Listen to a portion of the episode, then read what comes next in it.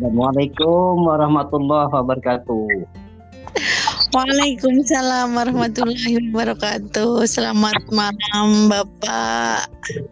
Gimana Pak keadaannya? Sehat?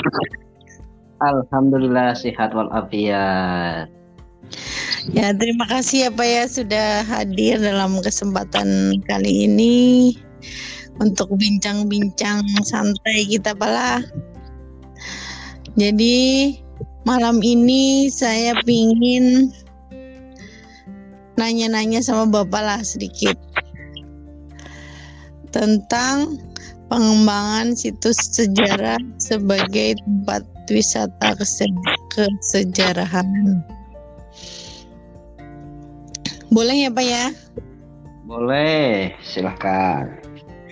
Oke, ini saya berbincang-bincang dengan seorang guru sejarah. sejarah. Iya, tapi sekaligus uh, ketua Asparnas Kalimantan Selatan. Jadi pas saja ya Pak ya.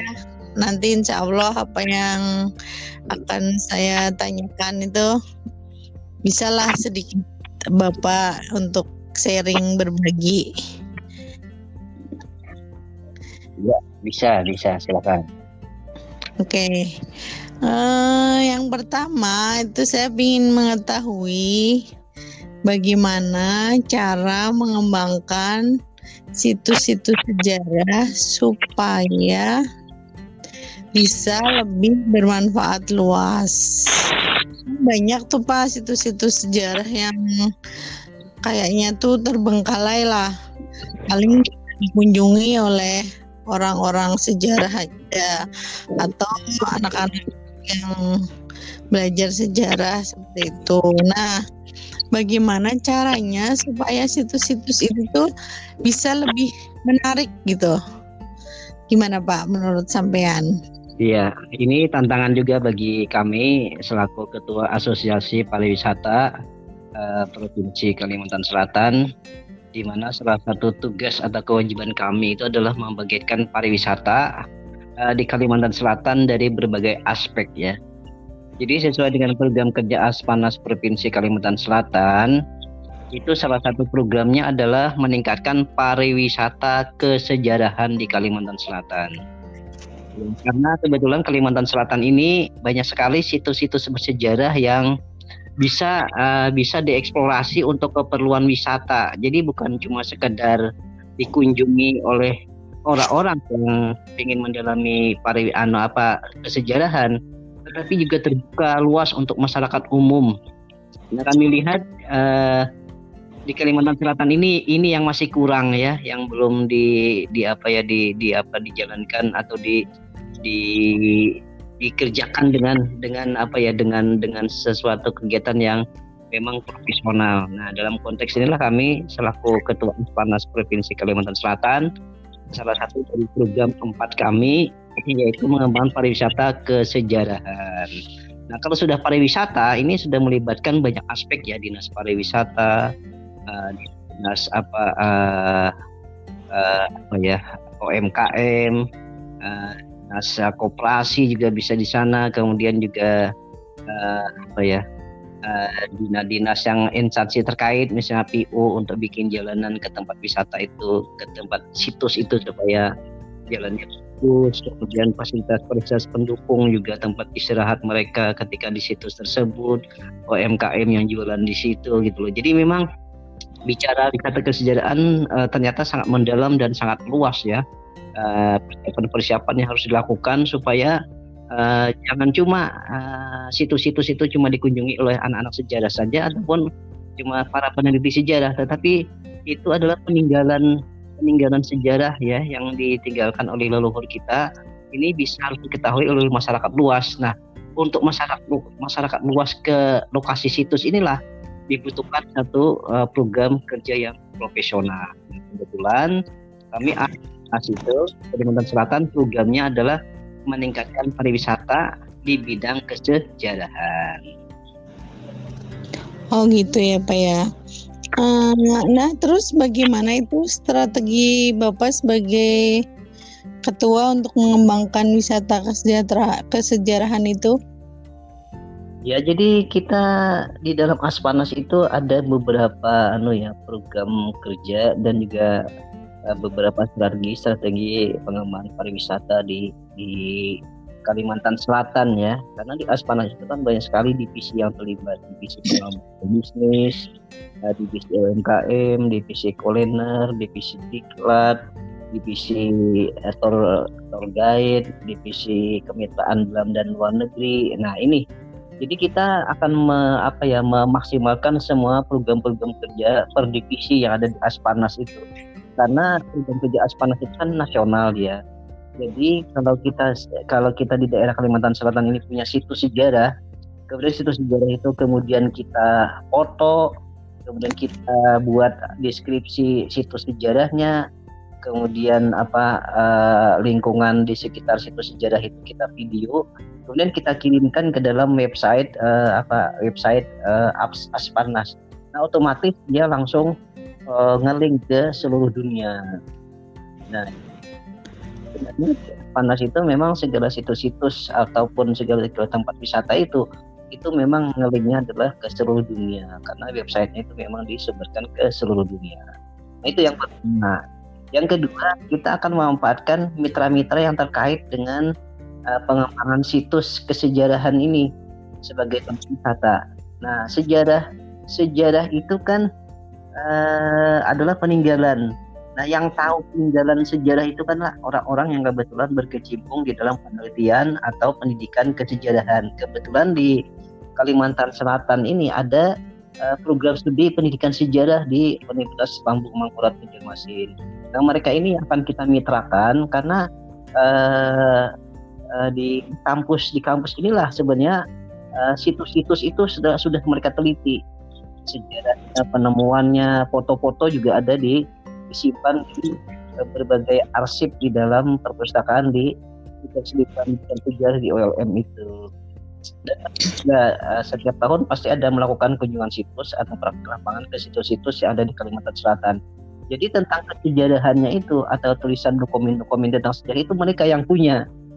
Nah, nah, jadi kita harus bekerja sama dengan uh, kampus Universitas Bumangkurat, terutama di program studi pendidikan sejarah ini, karena mereka yang punya informasi tentang situs ini. Nah, strategi kedua adalah kita mendekati perguruan tinggi yang yang memang hubungan dengan apa aspek kesejarahan.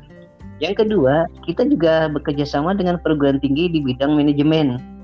Kenapa? Karena walaupun bagaimana uh, wisata itu kan dikembangkan harus dengan profesional tentu saja ada manajemen manajemen pariwisata yang perlu dikembangkan supaya itu sejarahan yang kita mau angkat untuk menjadi tempat wisata itu kan harus ada manajemen yang yang baik dalam pengelolaannya, manajemen dalam pemasarannya, bahkan manajemen dalam uh, apa ya uh, kemitraan-kemitraan kepada pihak luar.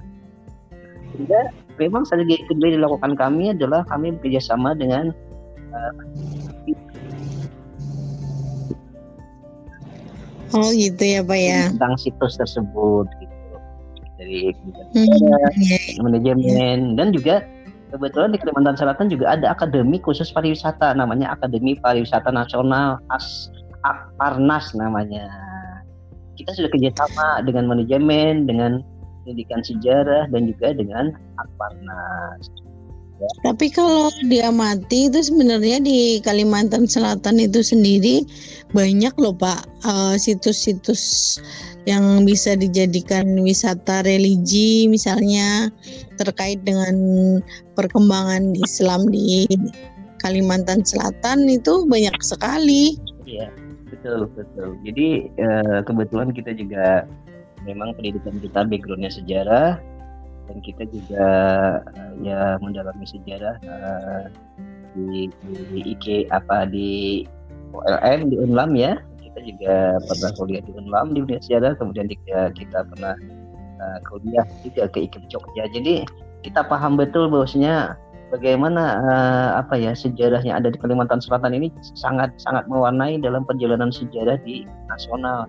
Terutama kita kenal betul bagaimana proses Islamisasi di Kalimantan itu ya, saya di Kalimantan itu kan dimulai di Kalimantan Selatan karena ada kerajaan Banjar ini.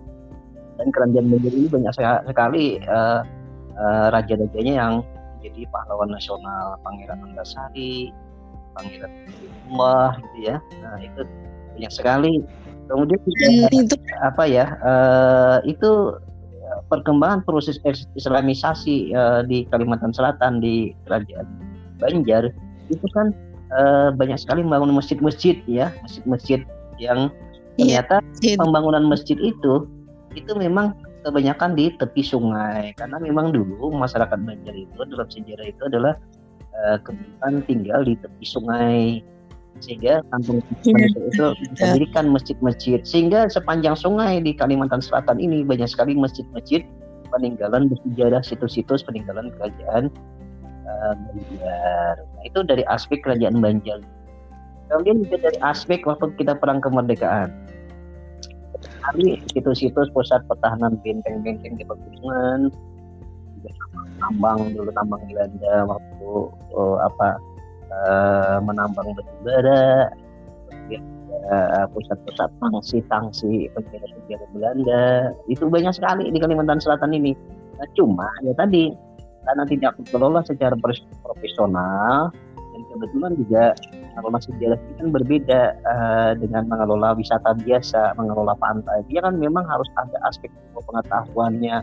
Artinya secara secara apa ya secara keilmiahan jalan artinya itu betul-betul fakta historis gitu loh dan ditulis oleh, oleh memang peneliti sejarah nah tidak bisa uh, sejarah diceritakan ngawur itu tidak bisa gitu loh sehingga sejarah ini memang harus di harus apa ya di, diceritakan sesuai fakta sejarahnya dan dan ini memang hasil resep yang benar-benar ini fakta sejarah gitu.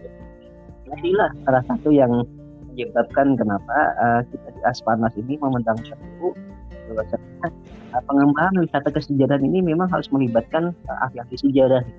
Tidak bisa uh, dikelola pariwisata aja tidak bisa. Karena ini tidak menyangkut masalah fakta historis sebuah situs ini inilah memang perlu aspanas bekerjasama dengan perguruan tinggi yang ahli memang di bidang kesejahteraan itu tadi. Wah, kalau misalnya bisa sampai terwujud itu sangat menarik sekali, Pak. Anak-anak pasti juga akan suka untuk uh, berwisata sejarah gitu kan. Artinya situs-situs sejarah itu akan lebih bermanfaat dibanding dengan yang keadaan yang sekarang seperti itu. Pasti, itu karena memang arah kita kan ke sana gitu. Jadi bagaimana hmm. itu kan peninggalan ya leluhur kita gitu sehingga generasi yang sekarang generasi milenial kan harus tahu dengan siapa dirinya bagaimana dengan kakek ibunya bagaimana sejarah uh, daerahnya uh, lahir di situ gitu jadi mereka harus cinta sejarah tetapi itu tidak mudah kenapa? Kalau sudah berjangkut masalah wisata maka infrastruktur lain pendukung harus ada. Jalan ke lokasi wisata ke lokasi situs sejarah harus harus mulus nyaman. Sampai ya, betul. Nah, ada gajibu-gajibu yang disediakan untuk pengunjung kalau mereka capek mereka bisa istirahat. Kemudian juga mereka juga mungkin kan mau membeli minuman atau makanan harus ada warung-warung atau yang yang apa ya tempat Iya betul betul. Ini saya pernah lewat, eh lewat ya. Saya pernah ke tempat ini salah makam salah satu tokoh penyebar Islam di sini. Itu makamnya tidak terawat. Malah kecenderungan kayak hutan gitu. Ya itulah. Itu salah satu tantangan bagaimana uh, tempat sejarah mau kita jadikan wisata. Jadi di sini kan ada income yang masuk ada pendapatan yang masuk sehingga memang harus dipikirkan secara secara ekonomi secara bisnis gitu loh. Tapi bisnis kesejarahan dan juga bisnis pendidikan. Itu, itu harus imbang kelola asal Iya, iya, iya. Orangnya kepanasan, transportasi sulit, ke sana yang mencapainya sulit, ya orang malas lah ke situ sejarah itu walaupun di depan mata mereka gitu. Ya betul betul betul betul. Ya mudah-mudahan dengan adanya Asparnas nih nanti akan semakin membawa dampak baiklah untuk situs-situs kesejarahan yang ada di Kalimantan Selatan hmm, itu sendiri. itulah harapan kami. Iya iya, terima kasih Pak uh, atas informasinya. Mudah-mudahan bermanfaat. Selamat malam. Selamat malam. Assalamualaikum warahmatullahi wabarakatuh. Waalaikumsalam warahmatullahi wabarakatuh.